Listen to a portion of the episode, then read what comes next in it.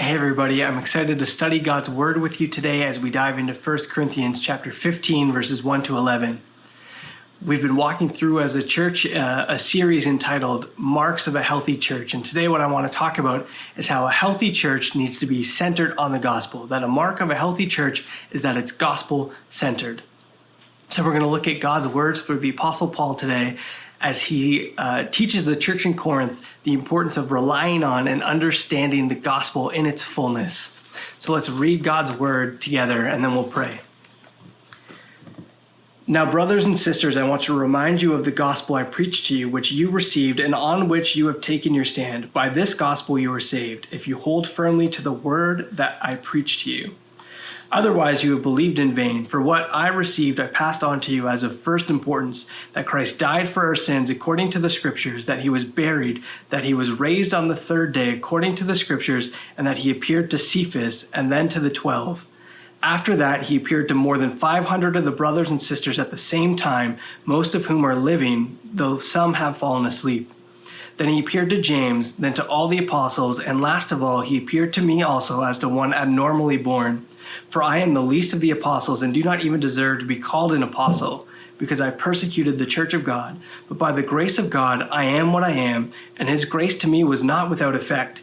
No, I worked harder than all of them, yet not I, but the grace of God that was with me. Whether then it is I or they, this is what we preach, and this is what you believed. Let's pray. God, we come before you and, and acknowledge that without the work of the Spirit, we cannot understand your word fully.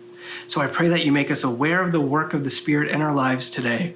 Would you convict us and confirm us? Would you use this time together today to draw us closer into your presence? Would you make your word known to us as we study it? In Jesus' name we pray. Amen. So, at the start of the service today, we were able to see some of the different ways that you have been passing time during this isolation, some of the different projects and things that you've been up to while we've been apart. And I gotta tell you, some of that stuff looks pretty exciting, and what I've been doing is not nearly as productive or as interesting. With my free time, I've mostly been watching television. But I will say that as the youth pastor of our church, I do consider it one of my responsibilities to stay up to date with the current culture and aware of what all the kids are watching on TV. And so, really, I think uh, it's for the larger benefit of the health of, of our youth that I do watch some of that TV. And that's what I tell myself you can do what you, w- with that what you will but I have been watching TV. I've been studying culture, and there have been two shows that have really dominated uh, the attention lately. Tiger King and The Last Dance, which, if you don't know, is the, the documentary on Michael Jordan and the 1990 Chicago Bulls that, that won so many championships. Both of these shows have just shattered records uh, for documentaries. The Last Dance is already ESPN's most watched documentary they've ever made. And if you combine uh, their channel and, and Netflix internationally, there have already been, in just the five weeks that it's been out, there's already been around 30 million people who have watched that show. And, and Tiger King's a whole nother uh, animal, pun intended, uh, on its own. Tiger King, within the first 10 days of its release, had, had already had 34 million viewers tune in for at least part of the show. And within a month, there were already over 60 million people who had tuned in to watch that show. But this trend in, in popularity towards documentaries isn't something new. In the summer of, of 2018, Time Magazine released an article talking about the, the increased popularity of documentaries and true crime podcasts and there seems to be something that have, have caught the attention of people about these these real life stories and as i was thinking about that this week i was just drawn to the fact that i think as people we like to know uh, the heart of a person. We really like to know what makes somebody click. We like to know what's behind a community or an event that happened. And so we're drawn to these documentaries because we want to see what's really at the center of the subject what motivates them, what drives them, how do they act, how do they react to things. And you start to get a sense of, of who they are by understanding what is at the center of who they are, because that's really what pushes somebody forward. And so, as a church and as Christians, we need to make sure that what's at the center of our lives, what's at the center of our church, what motivates us and empowers us and drives us, we need to make sure that at the center of who we are, we have the right thing. The great pe- preacher Haddon Robinson uh, once said, What you are determines what you see, and what you see determines what you do.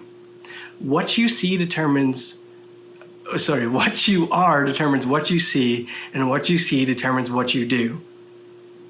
And so, as a church, we need to make sure that we are gospel centered, that it is the gospel of God that motivates us, shapes us, molds us, and empowers us. And I think that's what Paul's getting at when he writes to the, the church in Corinth here in, in chapter 15.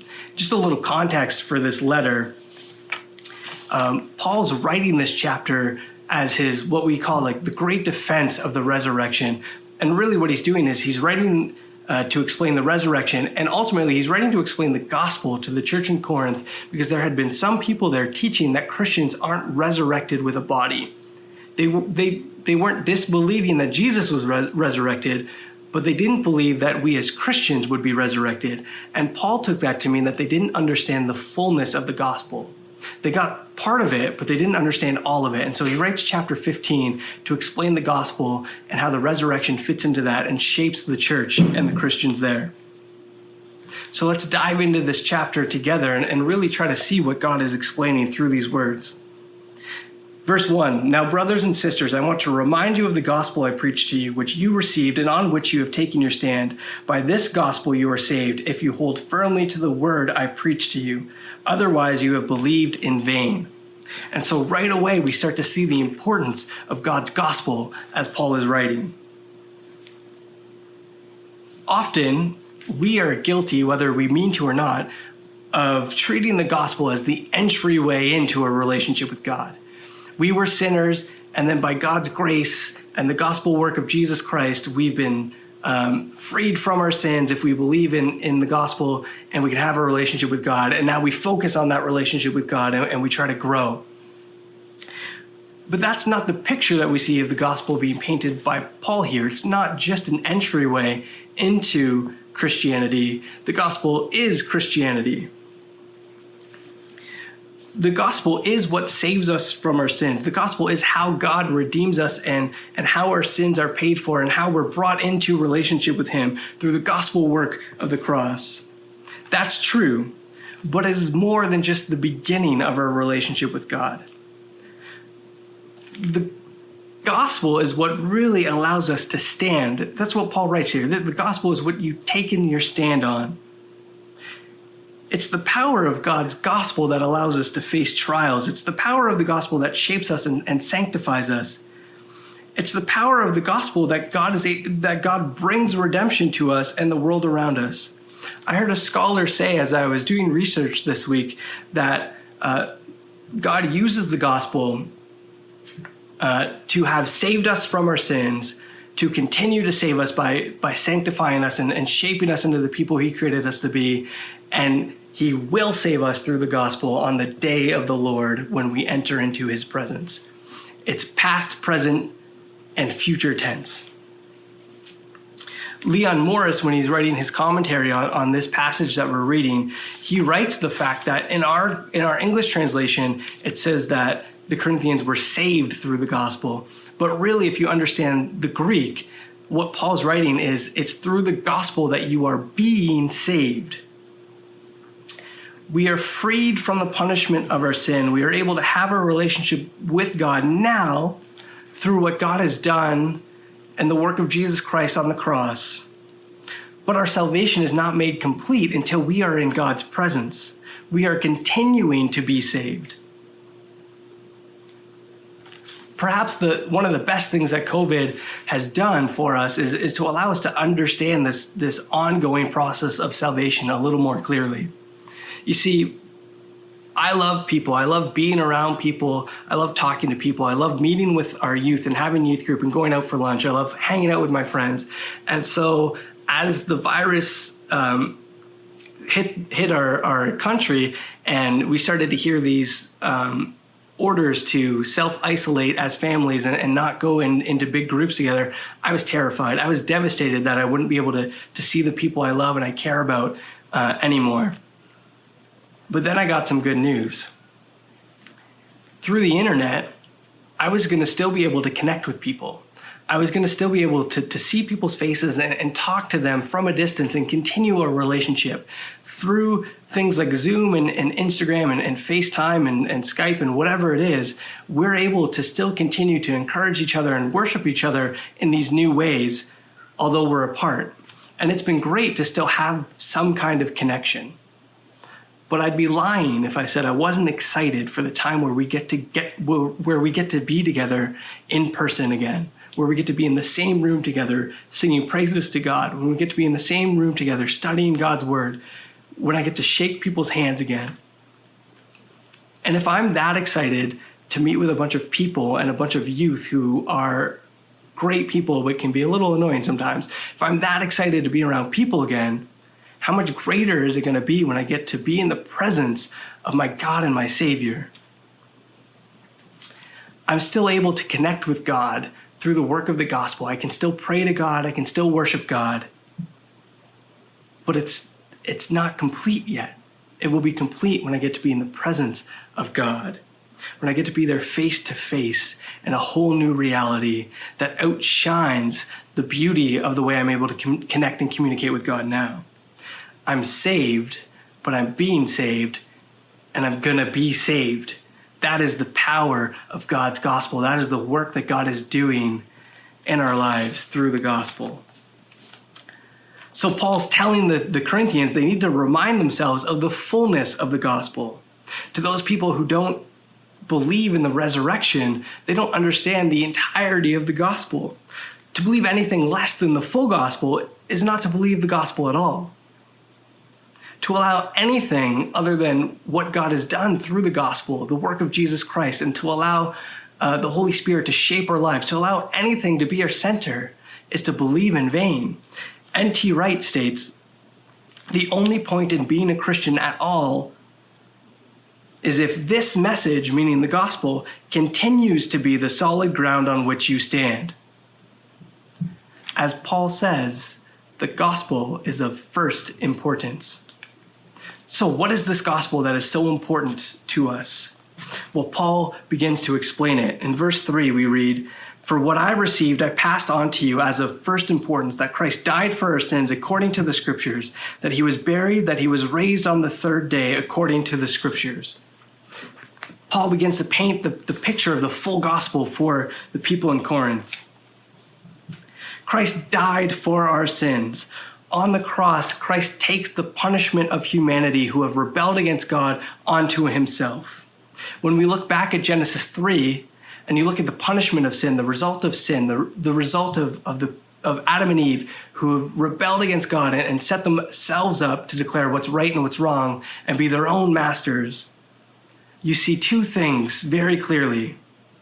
When they rebelled against God, they brought death into their reality and when they rebelled against God, they were separated from God. They were removed from the garden, from the presence of God. And this is an understanding of sin that we continue to see throughout the scriptures. In, in ancient Judaism, on the Day of Atonement, when, um, when the people would, would seek to, to make right their sins from the past year with God and, and to atone for their sins, there were two goats that were used. The first goat is brought by the high priest into the Holy of Holies and, and sacrificed as a guilt offering to God. But the second goat is sent away into the wilderness. The punishment for sin is death and separation from God. And you can see that continue. And then when you look at the cross, you see, you see that Jesus fully pays for that punishment. He fully completes um, he, he fully completes uh, and pays for the punishment that we deserved. On the cross, Jesus takes all of the sin uh, from humanity onto himself and he dies and is separated from God. And so Paul's explaining the gospel and he doesn't just teach that Jesus died, but Jesus died for our sins. He died in our place, he took our punishment. And he continues Jesus was buried and risen again. Paul emphasizes the fact that Jesus was buried. He was truly dead. He was really fully dead and buried. But he did not stay dead. Because Jesus had done nothing wrong, because he had no sin, the Father raised him back to life. Sin had been paid for. The devil had no power over him, and death had been defeated. Jesus has been risen from the grave. Christ is raised in victory. He's raised in life. So, what Paul's teaching is Jesus died for our sins, he was buried, and the Father raised him up in victory, in life, which is then given to us through faith and allows us to live in relationship with God. Amen. Both of these aspects of the gospel are absolutely critical. If Christ didn't die for our sins, then there's no forgiveness. And if Christ wasn't risen from the dead, then there is no life for us. We need to understand the fullness of the gospel. But there's more. Paul continues to preach the gospel as this chapter goes on. And it's a long chapter that I don't have time to, to, to fully read and dissect today. So I'm going to encourage you to read it on your own time. But if we look towards the end of the chapter, and we go to, to verse 53, we, we read these words For the perishable must clothe itself with the imperishable, and the mortal with immortality. When the perishable has been clothed with imperishable, and the mortal with immortality, then the saying that is written will come true Death has been swallowed up in victory. Where, O death, is your victory? Where, O death, is your sting? The gospel continues not only did Christ die for our sins to give us forgiveness, not only was he risen in victory and in life, but God brought Jesus back into heaven with him. Jesus ascended into heaven and he's coming back to fulfill the restoration process that has already begun. God is going to complete the work which is already being completed. When Christ returns, death will fully be eliminated, sin will be fully removed, and our relationship with the Savior and the Father will be completed. There will be no more brokenness anymore. That is the gospel that Paul reminds the Corinthians of. That is the gospel that is to be the foundation, the center of, of the Christians in Corinth and the church in Corinth. And it is important for us to be able to articulate and understand this gospel to make it the center of our lives and our churches as well. There are many ways that we can understand the gospel and communicate it. And the beauty of, of of practicing how to communicate the gospel is that as we teach the gospel to other people and we seek to understand it and remind ourselves as it of, of, the gospel and teach ourselves the gospel again we start to understand it in ways that we can never imagine. We just watched a video of john piper explaining the fullness of the gospel in three and a half minutes to be able to do something like that is is incredible. And it's something we should all be working towards because as we are able to do that we start to understand the gospel better ourselves. I was saved um, god saved me in high school through a, a day camp program and a, and a ministry program. And the summer after i was saved i began to work at that day camp. And one of the parts of my job was to explain the gospel to, to the campers and so what I would do is, is take the gospel that was being passed to me from my leaders and pass it on to the children. And as I had those conversations and explained the gospel to these campers, I started to understand the gospel in ways that I hadn't before, just by talking about it, communi- communicating it, hearing their questions, and thinking about the gospel more. And so, one of the things we need to do as Christians is to continue to teach ourselves the gospel and practice on how to communicate it with the people around us, which God uses to grow our understanding of the gospel. So, how do we do that? How do we work on that? Uh, I think one thing is it takes practice, and I encourage the youth um, to practice this, to write out the gospel, to, to practice teaching the gospel to people. Um, and there's a couple different formats that you can use. Some people like the ABC method. I've heard um, Alistair Begg use that. He he uses ABC as admit, believe, and come to God. Uh, I know some people like to use cradle cross crown or manger cross crown to explain um, God's gospel through the work of Jesus Christ.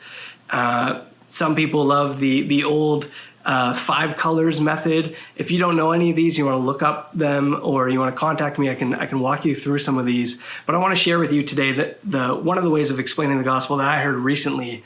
Uh, I was watching a video by Joe Solomon, and he explains the gospel um, using four words the first three I think I've heard before, and I'm sure many of you have too. The fourth one was was new in, in how I've heard somebody explain it before. So the four words that Joe Solomon used to explain the gospel were creation, fall, redemption, return.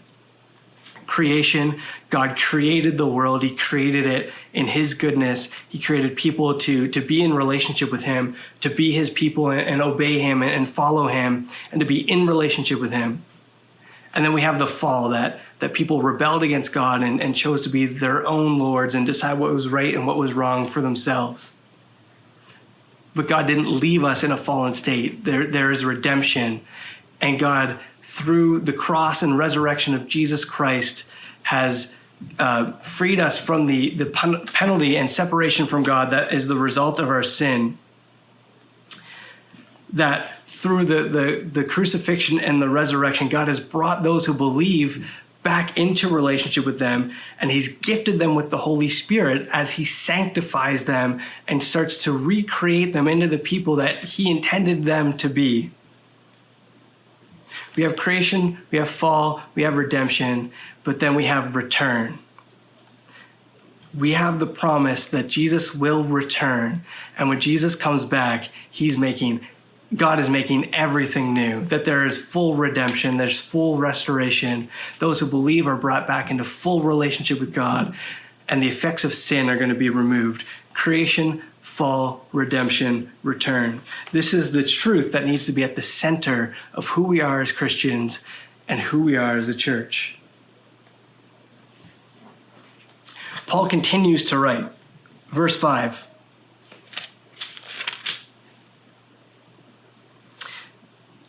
Talking about the resurrection of Christ, he goes on to say, and that he appeared to Cephas, who is Peter, and then to the 12. After that, he appeared to more than 500 of the brothers and sisters at the same time, most of whom are still living, though some have fallen asleep. Then he appeared to James, then to all the apostles, and last of all, he appeared to me also as to one abnormally born. Paul goes on to detail the truth behind the gospel he makes plain the work of Christ through the crucifixion and resurrection in the fact that Christ appeared to people in his resurrected body. This is the proof that Jesus is who he claimed to be, that God has accomplished what he promised he would accomplish. Jesus died and he's alive. Most of the witnesses that Paul's referencing, he says, are still alive. If you don't believe Paul, go and ask one of them.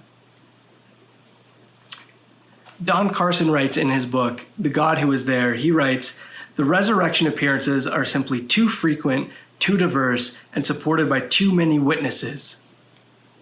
The resurrection appearances are simply too frequent, too diverse, and supported by too many witnesses. They cannot be fake. He appeared to the disciples, Jesus appeared to the masses, he appeared to James, the half brother of Christ. He even appeared to and saved a man who was persecuting the church, Paul himself. This is an event in history that truly happened. The gospel is real and trustworthy. God is saving his people. Verse 9 For I am the least of the apostles, not even deserved to be called an apostle, because I persecuted the church of God. But by the grace of God, I am what I am, and his grace to me was not without effect. No, I worked harder than all of them, yet not I, but the grace of God that was with me.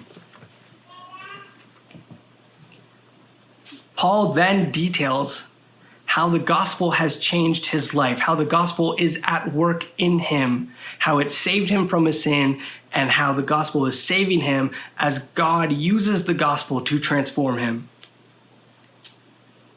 because of the gospel, Paul no longer opposes the church. He no longer persecutes those who believe. He no longer uh, attacks those who preach the gospel. No, he works for the church and he preaches the gospel of God himself. Through the continual saving work of the gospel, God has changed an unfit man into a person who proclaims the word and love of God. And Paul's very clear to say he hasn't worked hard to change his life. It is the grace of God with him through the gospel that Paul has been changed. The glory is God's, not Paul's. The work of the gospel is at work in Paul. It has changed him and it is changing him.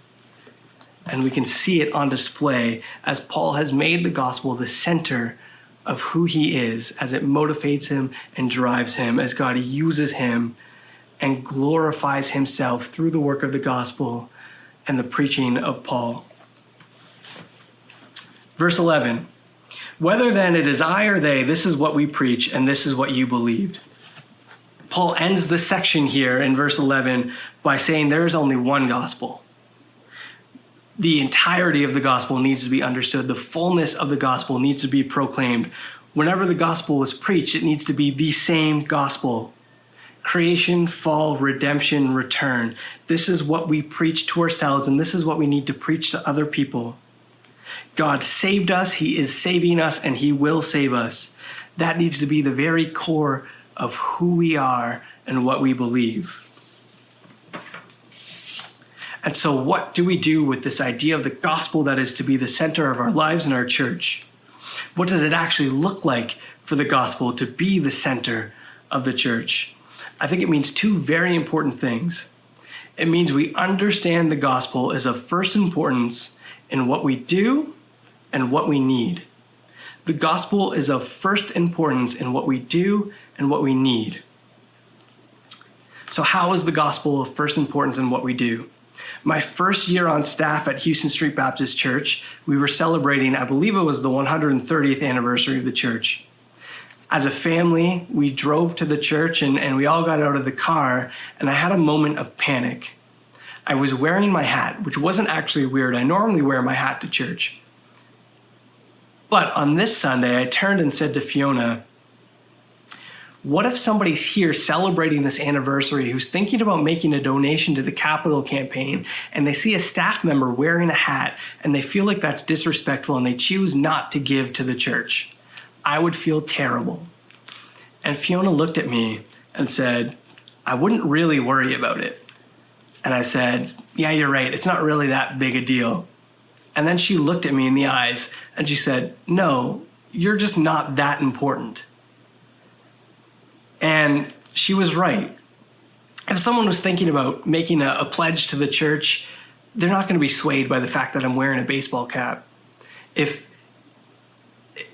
and more importantly, God's not going to let my hat get in the way of his plans for his church and, and glorifying his name in the neighborhood and, and to, to the ends of the earth.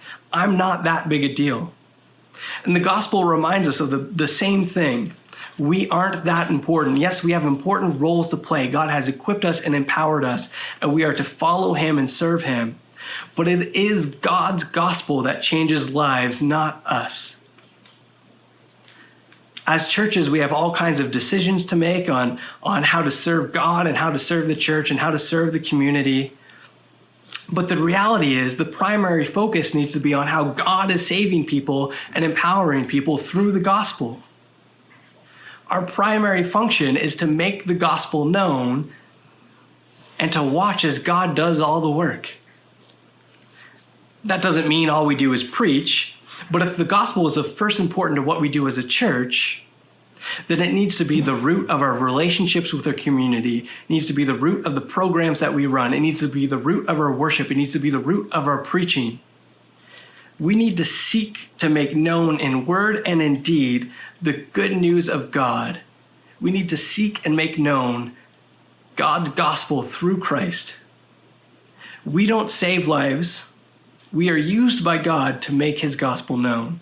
The gospel, God is the one who saves through the gospel, not us. And it is the gospel that allows us to carry out the work that God has called us to do. It is the gospel that joins sinners together in the family of God. It is the gospel. It is through the gospel that God saves uh, people from their sins. It is through the gospel that God allows us to have a relationship with Him. It's, it's through the gospel that God has equipped us with the Holy Spirit to lead us and to sanctify us. It's through the gospel that we have the strength to stand against our, our culture and preach the truth and love of God. It's through the gospel of Christ that enable us to do what God has called us to do. We must seek to understand and live in the truth of the gospel as individuals and as a church and to let the gospel of God, to let God move us through the empowerment of the gospel as we understand that. So, not only is the gospel the first importance in what we do, but it also needs to be the first importance in what we need.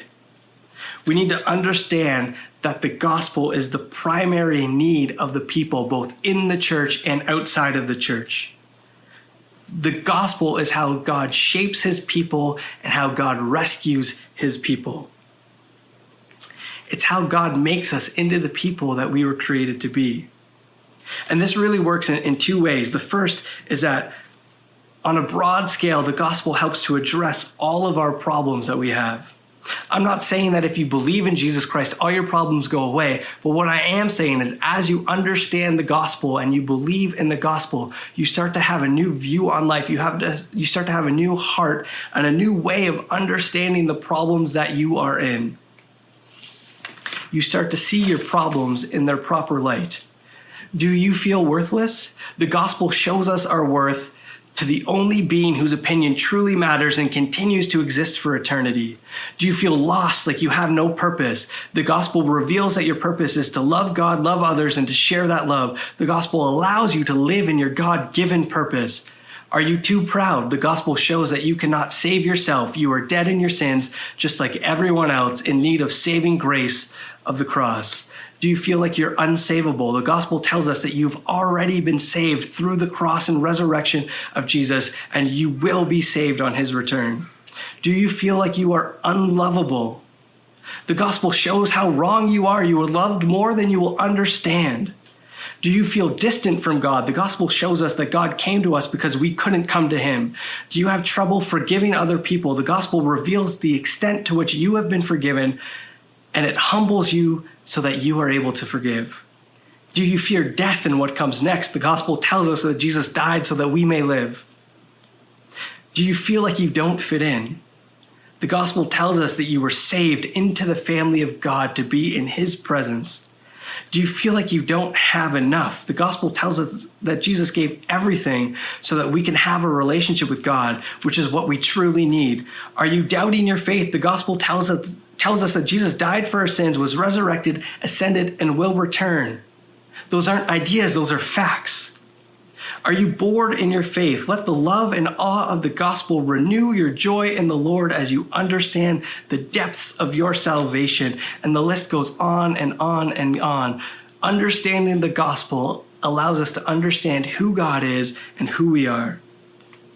But it does more than that. Not only does it allow us to see our problems that we have in this life, it allows us to see and have our greatest problem solved. The gospel